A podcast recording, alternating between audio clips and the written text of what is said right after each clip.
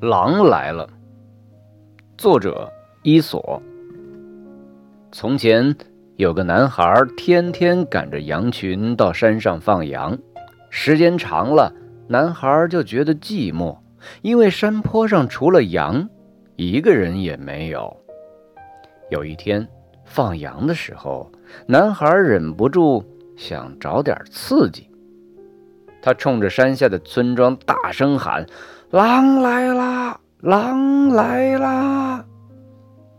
村里的农夫听见喊声，都赶快跑了过来。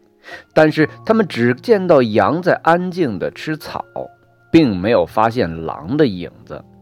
男孩笑嘻嘻地说：“狼没有来，是我跟你们开玩笑的。”农夫们生气地说。你这调皮的孩子，搞什么？好好放羊。过了几天，放羊的孩子又大喊：“狼来啦！狼来啦！”这次大家又放下手中的活急忙赶到山上。结果他们又被骗了，大家生气的离开了。不久，狼真的来了。